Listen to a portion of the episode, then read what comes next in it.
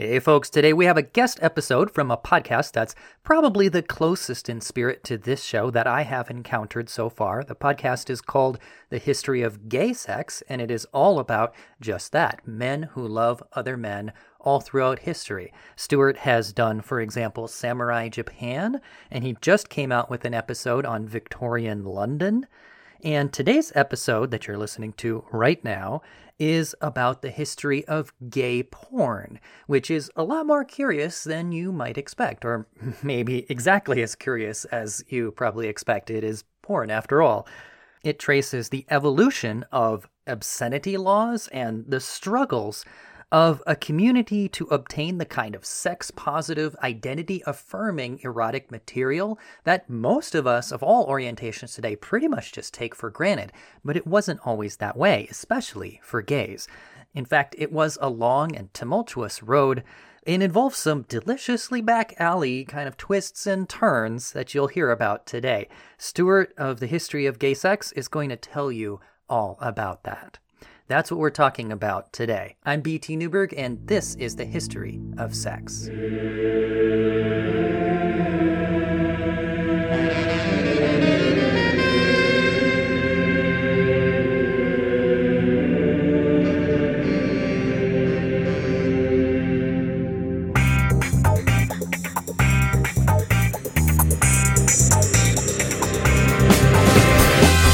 The History of Sex is sponsored by Dr. Jillian Kenny, historian of women, sex, and magic in medieval Europe.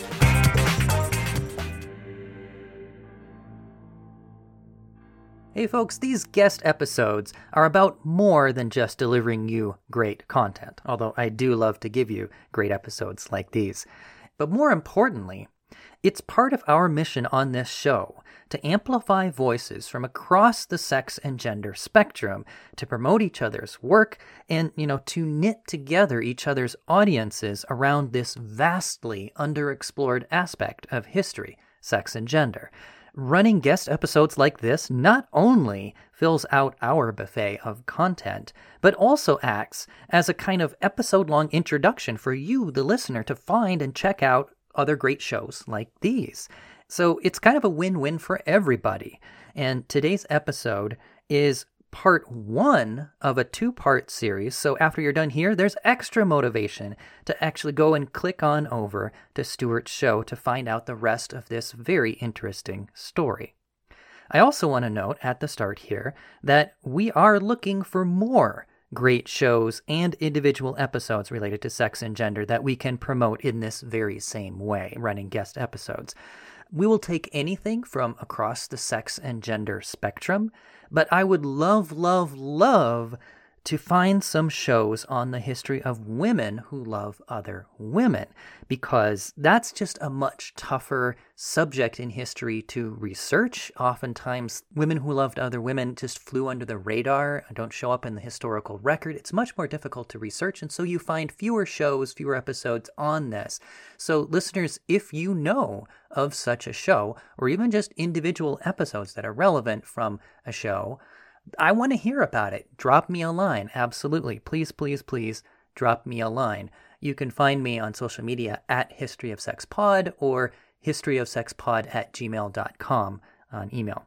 So please reach out to me. We'll take, you know, any aspect of the sex and gender spectrum, but especially I'd love to get something on women who love other women. All right, with that said, today we're hearing about men who love other men, and the wild adventure of creating erotic materials by, for, and about them. This is part one of the history of gay porn. Take it away, Stuart.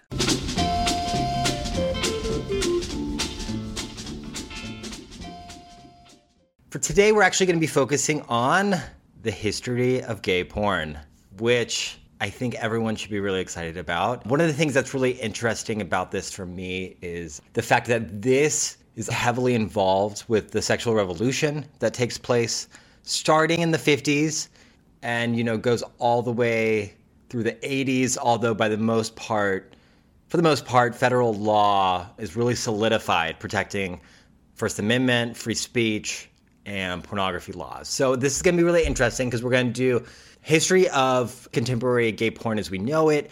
And then we are also going to be doing kind of a look at the sociological impact and how it affected the court. The Supreme Court was the major deciding factor when it came to pornography laws. I'm going to get into that. So we're going to break this up into two parts. First part is going to be over the origins of gay porn after World War II. And then the second part is going to be gay pornography and how this all was solved through our federal court system, which ultimately comes up to the Supreme Court.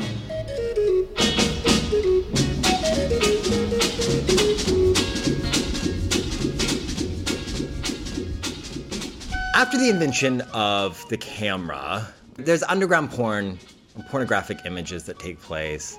A lot of it is actually associated with the French, which I actually find kind of funny because I feel like as an American, there's kind of this stereotype of the French as being these people who are kind of like sexual, you know, we say like menage a trois.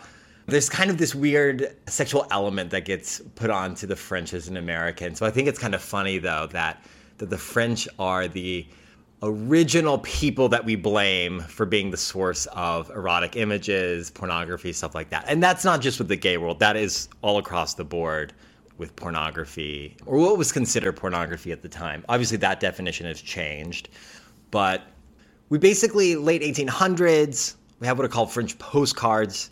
There are some that are actually completely nude. We do have male nude versions. Obviously, we have female nude versions.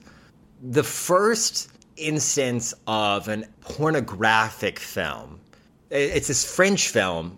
I think it was created about 1920 at least that's my understanding. That was when it was released in France. It is hardcore porn, and I guess to start off, the difference between hardcore and softcore porn is that softcore porn either involves nude images or it involves what we call simulated sex. So they're not actually having sex, they are simulating it. For a long time, uh, until about the 1970s, anything that was shown publicly had to be simulated. I'm going to get into that later on, but I did want to just quickly define the difference between softcore porn and, and hardcore porn. So, this film, I'm going to totally butcher this, but it's Le Ménage Moderne de Madame Butterfly. And it's actually really inclusive. There's two women that have sex, there are two men that have sex, there are obviously men and women that have sex. I want to say that there were three people at one time having sex, but I don't remember.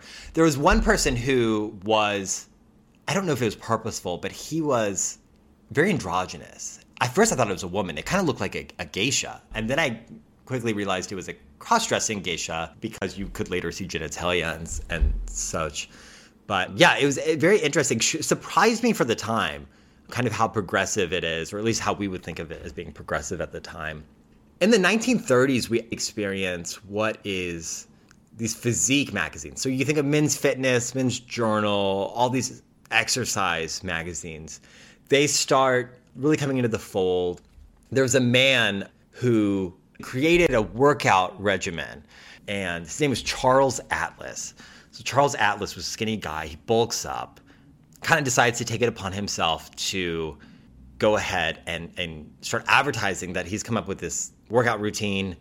It bulks them up, makes men more manly, makes them more attractive for women. And, you know, he starts advertising this in magazines all across the nation and real popular. It's still around today. In the 30s, it's interesting because the there are people who start talking about how they don't like the homoeroticism that is kind of being perceived in these magazines. And from some of the history that I've read about this, this is kind of also the time that there, public conversations are beginning to happen about homosexuality. In fact, I think at this point, every country in the West has anti sodomy laws, with the exception of France.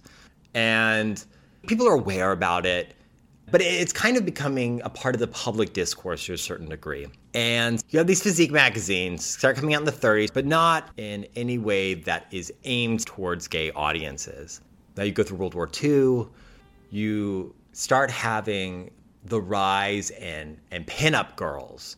So that kind of relates. I know we're, we're talking about gay porn, but that kind of relates because at the time you basically have what is something that's a little bit more culturally accepting of erotic nude imagery, we'll say. And, you know, Marilyn Monroe, 1950. And now on the flip side, you have this changing way that we start visualizing men in mass media. That kind of goes into not just erotic images, but mass media in general, especially with Hollywood. And you see that with Marlon Brando and Streetcar Named Desire, Victor Mature and Samson and Delilah, uh, even Charlton Heston, ironically enough, with Yul Brynner in The Ten Commandments, William Holden and Picnic. It kind of opens up this way that changes the perception of, I wouldn't just say manliness, but just the sexualization of men. And around this time, you have a man named Bob Mizer who ends up. So, Bob Mizer is a man in Southern California and he lives in LA. He's from Idaho, lives in a compound with his parents. I'm not sure if his father still alive at this point. I think he I think his father died around the end of World War II. Mother is there and they're living in this compound together and he is someone who who became really interested in photographing men, naked men, or at least nearly naked men at a young age and fanatic photographer. So he turns a business out of it. He he originally would get his male friends, I think the ones who he had deemed who he had deemed aesthetically attractive enough, photographs them, and eventually starts photographing male models that he that he hires in some capacity. He goes on to create what's called the Athletic Model Guild, AMG. And AMG actually becomes really famous in Hollywood. And it all took place on his family compound, which was I want to say it was just northwest of downtown Los Angeles. So he creates what is called Physique Pictorial. And Physique Pictorial is the original Beefcake magazine. And Beefcake magazines are homoerotic athletic magazines that are made for gay audiences. And they have content in them in terms of the editorials that show really who it's for. And it's really interesting because he has this element to it to kind of add some seriousness, kind of validate that it's not just gay porn or what would be considered gay porn. I want to read a quote from one of the editorials that was in one of his early magazines, and it says, Physique Pictorial is dedicated to creating in all people a greater body consciousness. Almost every religion teaches us that the body is a temple of the soul. And whereas we never advocate that any person become so preoccupied with the physical side of life that he neglect the intellectual, or spiritual, we feel that the maintenance of a fine, healthy physique by those who are able to do so is to pay great compliment to our Creator who planned for the utmost perfection in our universe. He goes on to say, if we believe God is perfect and that God created man in his own image, does it not also follow that that the perfection of our bodies is of next importance to the perfection of our souls. So it's a, quite a deep philosophical justification for this magazine, but it shows you that it's not like this kind of smutty, sex only narrative. And in fact, you had to stay far from that at the time because if, if you had the absence of that, it was considered obscene. I'm going to get into this later uh, in the second section of the podcast. But when you get into that, it's kind of it's really important for uh, the validation of the magazine. But so he starts this magazine and he starts selling it in I want to say West Hollywood.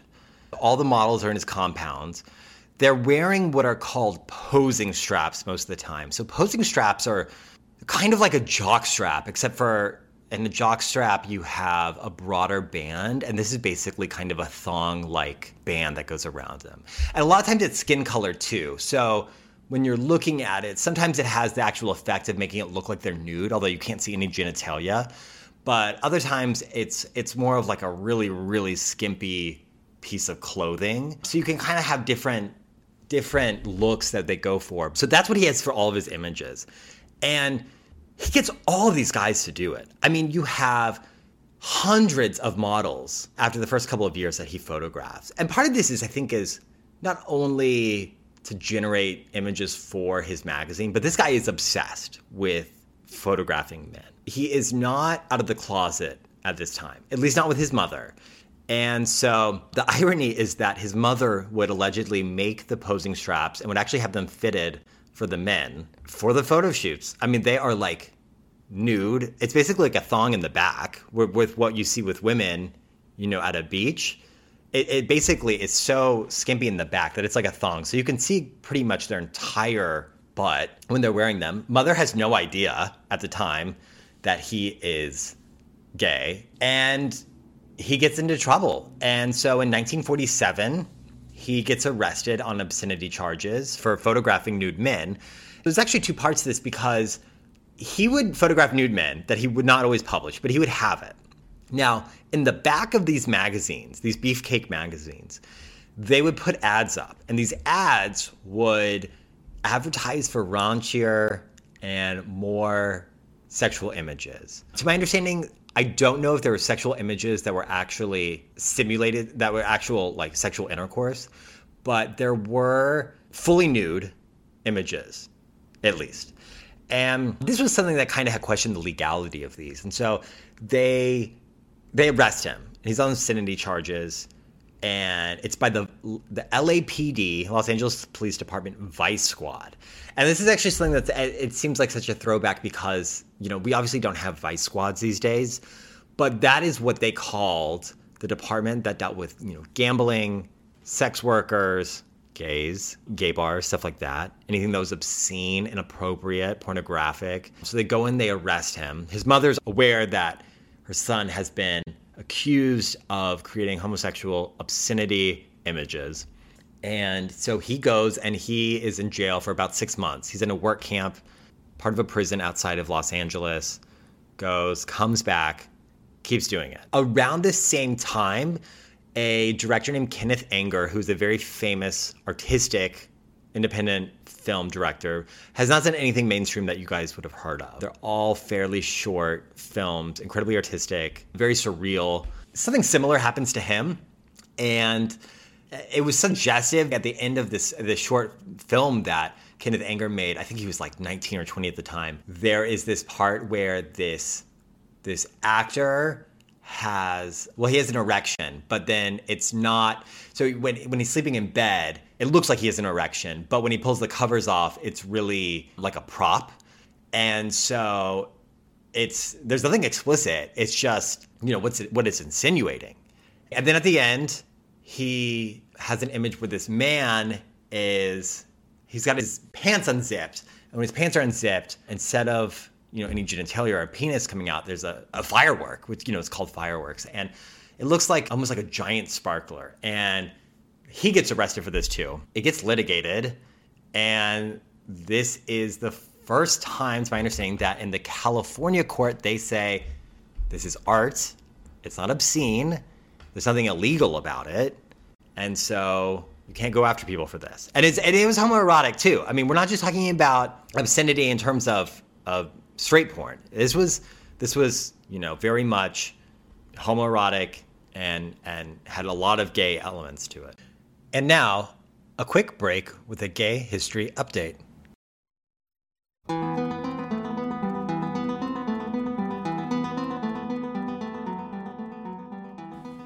As the gay rights movement began to take off in the 1960s, 60 years ago this spring, Activists were able to score one of their first victories in the Illinois state legislature.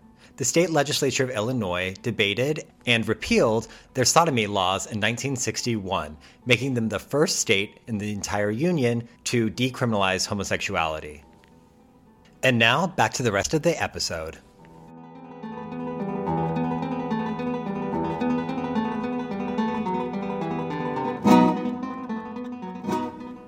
So Bob Mizer goes back and he keeps photographing, and Physique Pictorial takes off.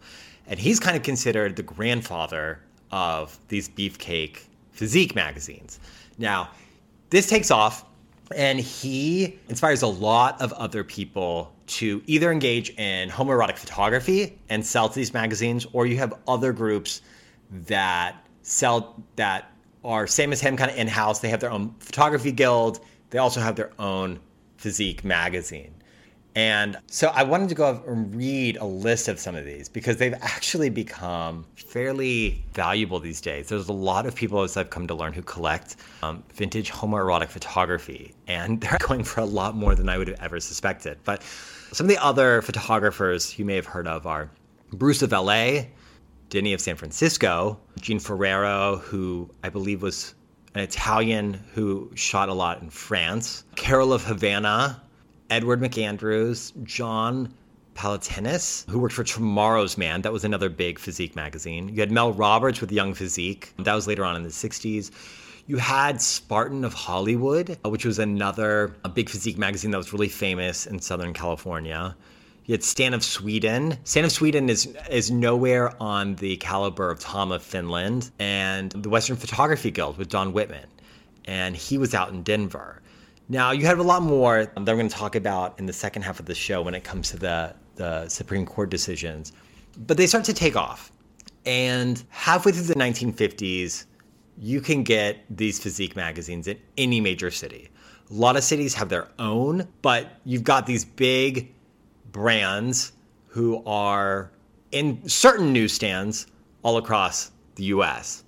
And it's really interesting because it is kind of the first time that gay people, whether open or closeted, have something that is sexually validating for them and public too like I said, there's always been underground gay porn, there's always been underground porn taking place, but this is the first time it's out in the open.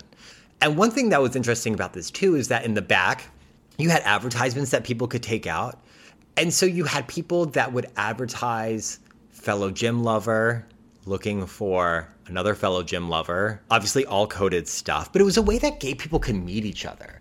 And it was, and there's this one documentary I was watching. They interview some of the models and people who were familiar with physique pictorial in these magazines, and they talk about how it was like the one thing they had that was pro gay, or or not even necessarily pro gay that but it was the one time that like something was made for them. Something that showed that there was just this level of validation and almost affirmation. And it had a big impact on people.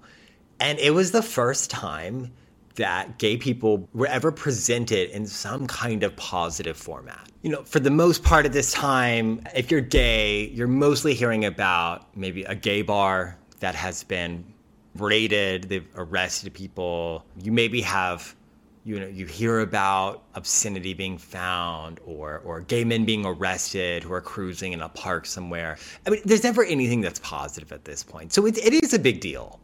Another thing too is that these magazines, and they were small. They were, I think, they were like only like six by eight inches. They're not the full size magazine that we we think of today. They were incredibly accessible for people. I mentioned that they're in every city, but but one thing too is that you could buy it as a closeted man because you were buying a physique magazine. You're buying a fitness magazine. You're not gay. You just like to take care of the way that you look.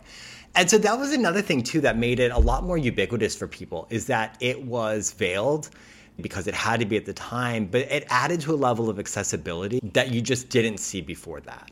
So back to Bob Mizer. He's running this operation.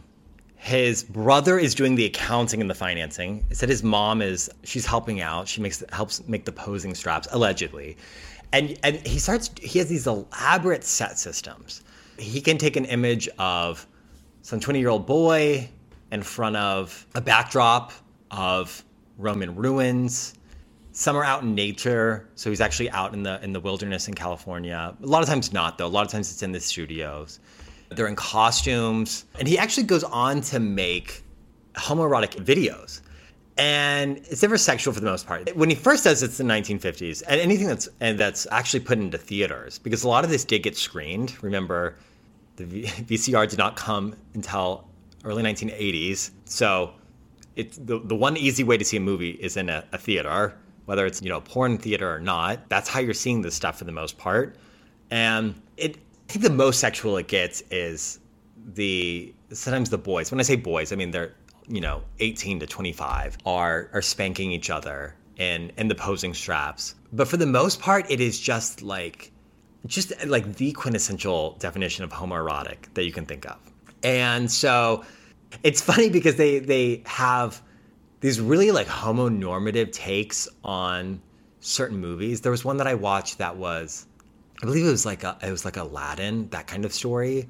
But it, it, but you either had men that were in drag that involved women, and it's just everyone is a man. Everyone is half naked almost completely naked. It's almost comical. And he's got these elaborate sets. He has all these different props. Sometimes he has wild animals like snakes, donkeys, stuff like that that they're with. And and he's able to find thousands of models to do this. And most of these models are pretty young, probably between 18 and 25. They are a lot of them are transient, so they are semi homeless or they don't have stable jobs. One thing, too, that's appealing about this is they are paid way more for one photo shoot, which is like a couple of hours. I think I think I read somewhere that it was like two hours or three hours of a photo shoot was like a week or two's worth of work.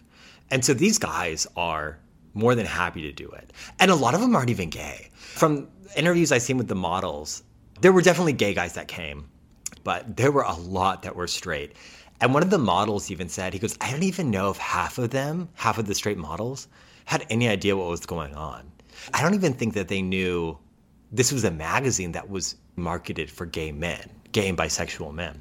And Bob Mizer would recruit these men saying, you know, you're gonna, if you come here to AMG, Athletic Model Guild, we are the studio that is created on good moral values. We want our models to have model values. This is an earnest group of people, you know, and it wasn't. I mean, I, I read a, there are accounts about how these models would go out and hustle. Hustling is what is a term for being a gay sex worker, especially at the time. And they are doing, some of them are doing photographs during the day. They go out and hustle at night and they hang out in this compound. One person even said that because half of them are transient and and don't have stable housing, they're like starving. They don't have jobs. He like gives them lunch after a photo shoot, and it's like the first meal they've had in a day. I mean, you know, you just it attracts some young, desperate people who are more than happy to take their clothes off, be almost virtually nude, and be photographed. The thing though is is that one element to him being successful is that he was a damn good photographer. Yes, the images are very like the men are very attractive. I don't think anyone's going to deny that. But he was actually pretty good and he went on to to inspire Robert Mapplethorpe, who is a a very famous contemporary artist, and also Hockney. Both say that they draw inspiration from Bob Mizer. So you know, it, it wasn't just so much that he had created something novel, he, he was also really rather good at it. Now, in 1957, he gets arrested again. This time it's not on obscenity. He gets accused of being like a pimp, that he's, he's part of this male prostitution ring, and goes to court. He doesn't, now he's charged of it. He's not convicted on it. There were some other photographers that had kind of a casting couch situation and or some of these other people would photograph and would, you know, sleep with their models. And there, it was unclear if the model was being paid for the photographs or for sex. And this included straight models too. It does show that there's, you know, it's not all rainbows and roses in this industry. And, I, and that's something that is characteristic of it, you know, even till today. I know that we have OnlyFans where people are doing direct to consumer porn videos, but there's a dark side. I don't think anyone's surprised about that. One thing that was a big benchmark is in 1957, Bob Mizer decides that he is going to include illustrations by an artist named Tom of Finland in his magazine.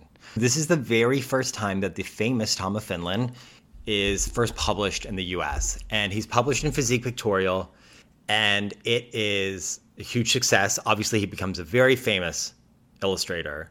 And his first work that was included did not involve any it did not involve any kind of explicit nudity or anything that was explicitly sexual even though it was a drawing and there were illustrations at this time it was definitely not allowed it could not be published in this kind of manner they both are at this time too they start creating the kind of stock characters that we see in homoerotic imagery of you know the policeman or kind of like the men in leather which is one that's big you have the the men who are dressed like they are in ancient Greece and Rome. You have the cowboy, you know, so you kind of you get these stock characters that are that are reoccurring to this day. And it kind of sets up the foundation of what later becomes pornographic imagery as we think of it. And I say that because this is really what I would consider, not to get too technical, but this is almost like proto porn. It's not like anyone who looks at these images today would not think it's pornographic. There's no nudity. So, you know, our definition of porn has changed but it, it definitely lays the, the groundwork for porn as we know it. And that really starts taking off in the 1960s, but especially in the 1970s. I know I had mentioned to you how in 1947, Bob Mizer is arrested by the LAPD on obscenity charges. And this is something that, as I mentioned, was not alone to him. You had a lot of people being arrested for obscenity charges at the time. And obscenity is actually the root that the federal government and also state governments use to define if something is illegal or not.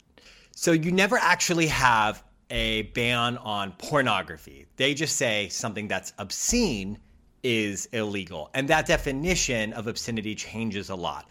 But I want to take a step back because I want to I want to explain how we got here, how obscenity you know the the notion of obscenity needing to be illegal originated and then also how it changes throughout the years because this is really important not only as it relates to gay pornography but also the first amendment and what the first amendment includes in its protections against individuals and how they express themselves from the foundation of this country we don't have any obscenity laws in fact, there is nothing really on the books to deal with this stuff. Anything that's inappropriate imagery, nothing like that. We don't have it. And and after the Civil War, there are it's after the Civil War, it's known that there are these French postcards, the ones that I mentioned earlier, are heavily circulating amongst the Union Army. And not long after, Congress passes a law making obscene material illegal. But the definition of obscenity is rather weak, the punishment for being caught with obscenity is really weak, and this law never really gets enforced. So, consequently, this man named Anthony Comstock is a grocer, and he lives in New York City. And he sees all of these, what he considers obscene literature, being just openly bought and sold in the city. And he's, he knows that this federal law is weak, it's not being enforced, and it influences him in a way that he feels really inspired to start this cause, start the first anti pornography cause in the US. And he's got this personal experience where when he was growing up, these fellow farm hands showed him some porn. It's not clear exactly what it was, but some kind of erotic imagery. And he ends up having this masturbation problem.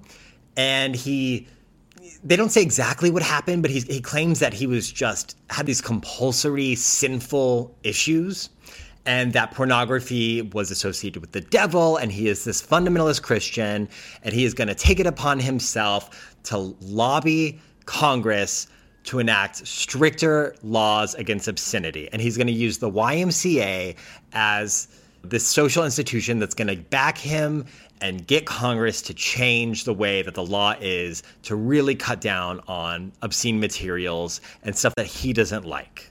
And as a result, we get the 1873 Comstock Act. And that makes the delivery of, quote, obscene, lewd, or lascivious material through the U.S. Postal Service as illegal, punishable up to 10 years in prison with hard labor. And they have to use the, the Postal Service for a couple of reasons. One, it's a federal entity, so they have jurisdiction over it. It can involve anything that's being mailed between two states automatically becomes a federal it, it becomes in the federal jurisdiction as well. And the Supreme Court at this time has basically declared that the federal government is really limited in creating criminal statutes. That that's got to be left up to the states. That is a states' right power. It is not a federal government power. So Comstock goes back to New York. The New York legislature puts him in charge of an obscenity department and they give him full police powers. He gets to decide what's obscene, what's not. He arrests, you know, hundreds of people, thousands of people over the course of his career, goes after all of these different publishers, booksellers, anything that he doesn't like. And we're at this point we can be talking about novels, not even nude images, but novels that he thinks are inappropriate. And by the towards the end of the the 19th century in the you know the late 1800s, you even have people in New York who are criticizing him saying, "Hey, how come this one guy gets to decide what's appropriate or not?" Now, you also have what is a court case that comes out of the UK at the time, and this is in 1868. You have Regina v. Hicklin, and uh, basically a high court in the UK decides that obscenity is illegal, obscene material is illegal, and it works its way over into the US court system because it creates what's called the Hicklin test. And the Hicklin test goes on to define material for being obscene that it must exert the power to quote to deprave and corrupt those whose minds are open to such immoral influences end quote. Now this is a really broad definition and the federal government doesn't really go on to do anything about changing this definition for like 90 years. State level they can have different definitions about it and they have their own court process that's going to create judicial precedents that's going to change the definition over time, but not that much. And also, if something's obscene and it never goes into the post office or never crosses state borders, it's only going to be a state issue. They, there's no federal law at this time that's going to be making it illegal.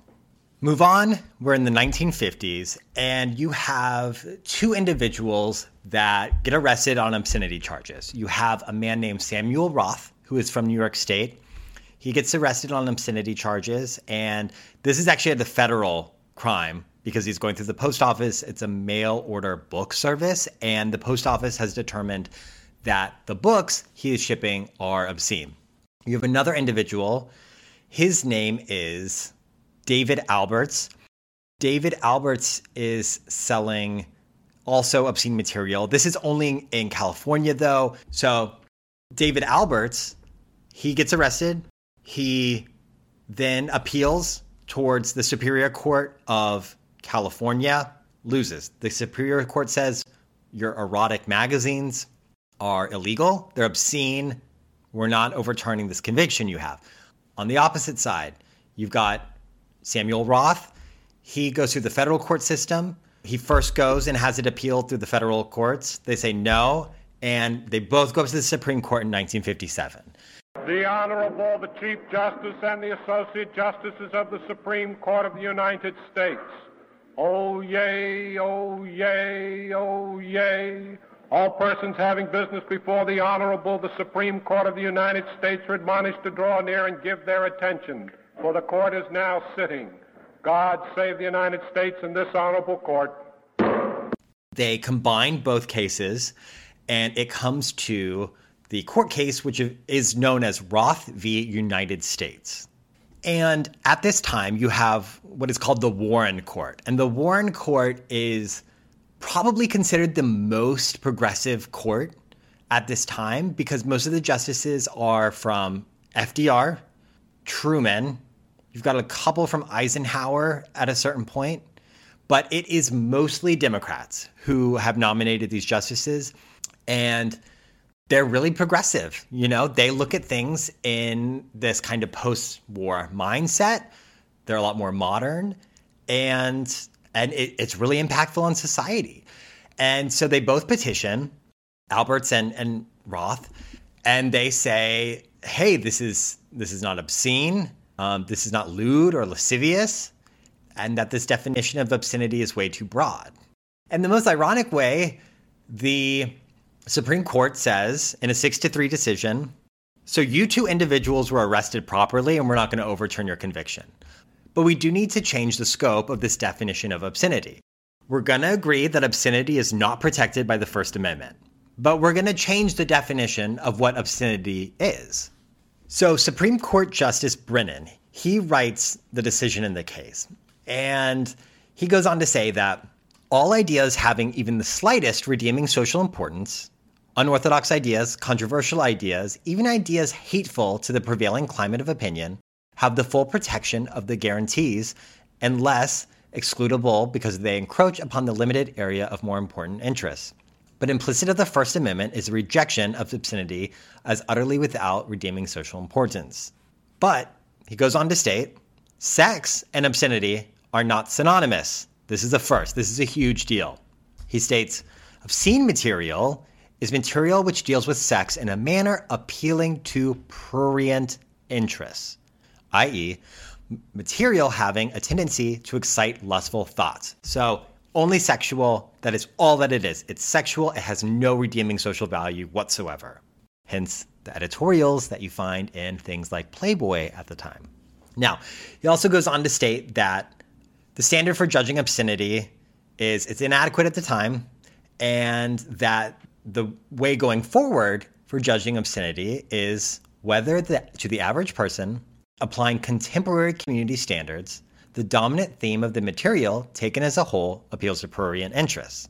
And this is really important because it uses the community as a way to define pornography, which we actually find out over time, community standards and and using jurors to decide if something is, you know, lewd or obscene, that the community is way more forgiving than the government is. And this is also important too because different communities are obviously going to have different standards. And if you've got someone in San Francisco, that community is going to have a different idea of what obscenity is than if you're in Topeka, Kansas. And this is actually something that shows how commu- there can't be federal community standards because every community is going to be different. And it localizes it in a way that is really beneficial as the first step. And around this time, you have the Mattachine Society, which it, it preempts the Human Rights Campaign, and it is the first pro gay advocacy group in the US. And they start printing this magazine called One. And it's not pornographic at all. It just basically portrays gay people in a positive way. And it's written by gay people, it's for gay people, it's a gay rights magazine. And the federal government, through the post office, because they can inspect the mail to see what's obscene and what's not, they decide this is obscene, this is totally illegal because it's for gay people and gay people are social deviants and and anything that's for them is obscene. No matter what the material is, if it's putting gay people in a positive light, it's obscene. Now, a year after the, the Roth case, the Mattachine Society takes this to the Supreme Court, and it's called One Inc. v. Olesen. Olesen is the head of the post office at the time in Los Angeles. Now, the Supreme Court never does oral arguments on this, which is the most anticlimactic aspect. And I say that because this is the first pro gay rights ruling the Supreme Court has. And they don't even argue it. They just say, hey, Roth, what we decided a year ago, the Roth case, this protects this. And it's unanimous. I mean, all nine justices agree. Can you imagine nine justices agreeing on something like this today? I, it's anything that's of the culture wars, anything like that. I mean, it's going to be 5 4, most likely. Maybe with the Supreme Court changing with having Amy Coney Barrett Uh, you could have more 6 3 decisions, but this is rare. So all nine of them agree. No, Roth protects this. We've set legal precedent. This is not obscene. We're going to go on to the next case that involves a man named Lynn Womack. Lynn Womack runs a beefcake magazine in Washington, D.C. And the post office says it's illegal. What you've got is obscene because you are showing nude men semi-nude men. It's homoerotic. It's for gay people, and and we're it's obscene. We're not going to deliver it. And he takes him to court and says, "No, you can't do this."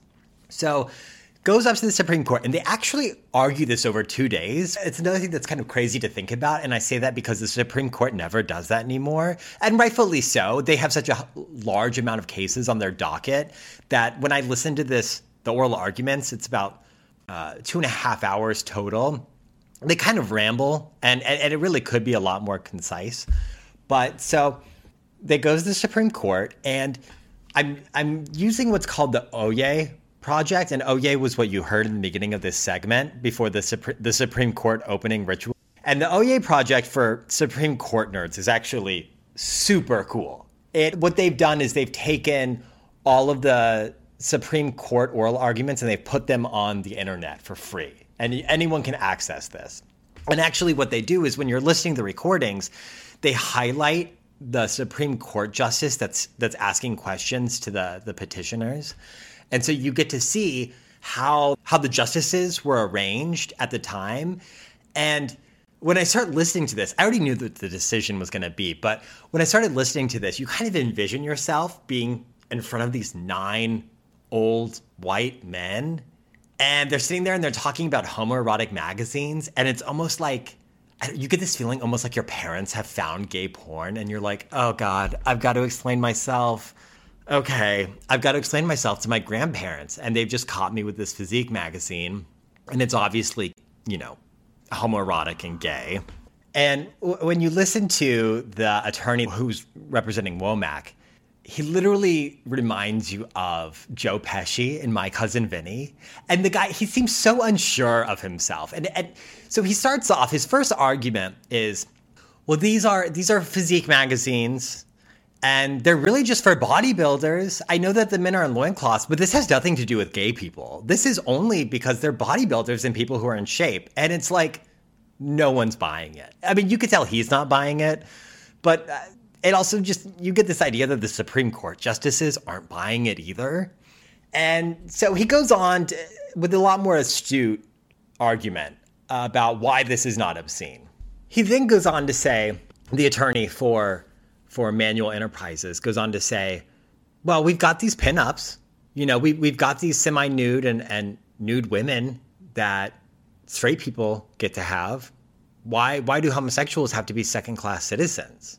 And the Supreme Court's super receptive of that argument. And this is 1962. And they're, they're listening and, and they're agreeable about it. But the Supreme Court, and its earnest questioning, says, well, there are some magazines that do include nude imagery in them. And they go, yeah, yeah, there are some. And the the Supreme Court justices ask, well, they also have advertisements in the back that advertise for for more sexual imagery that people can buy. And and this is the vessel for for maybe possibly obscene material being bought and sold and going through the the postal service. So Justice Harlan is the one who writes the opinion.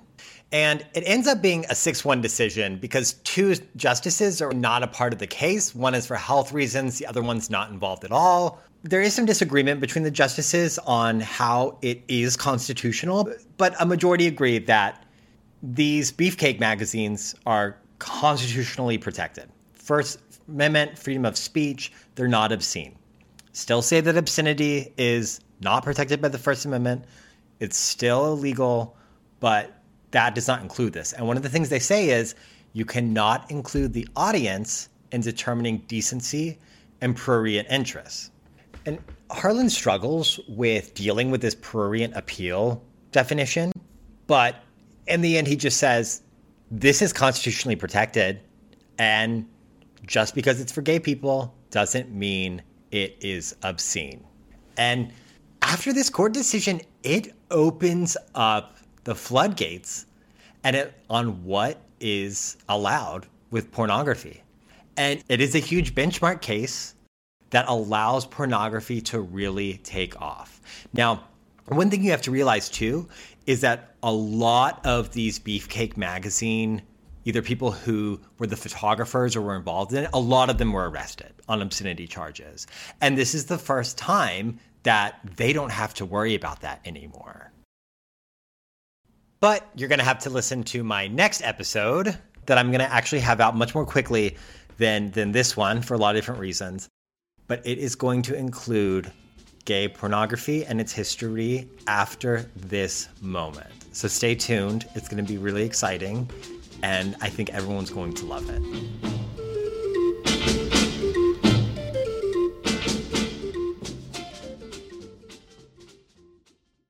Hey, thanks for listening, folks.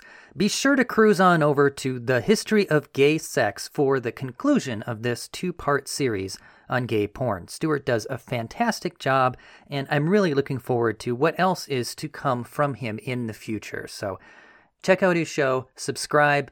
I'm doing the same thing. I'm already subscribed, I listen every time. Also, remember if you know of other shows or individual episodes from shows that would make great guest episodes here from across the sex and gender spectrum, but especially for women who love other women, just because, as we mentioned, it's so much harder to find that history, absolutely, please, please, please drop me a line. You can find me on social media at, at historyofsexpod or send an email to historyofsexpod at gmail.com.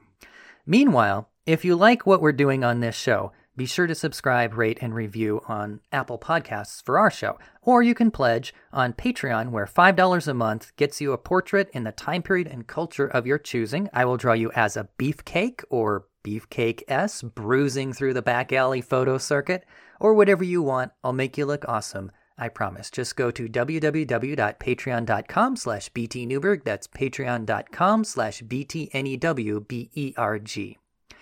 All right, folks, next month, if all goes according to plan, cross your fingers, no guarantees, we will be saddling up and riding out to the wild, wild west. And we will be exploring all of the ways that the American frontier was nothing like what you've seen in the movies. From men who loved other men to women who loved other women to cross dressers to Native American third genders, it really was a wild frontier, but in ways that you have probably never heard before. So grab your Stetson hats and sombreros, folks. That is what is planned for next month. I'll see you then.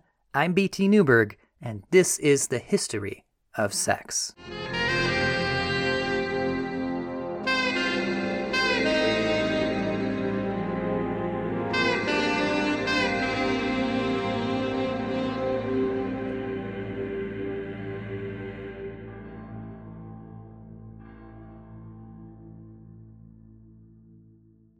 Podcast theme music mixed from tracks by Kevin MacLeod. For additional credits, references, photos, and more, see our website at www.historyofsexpod.com.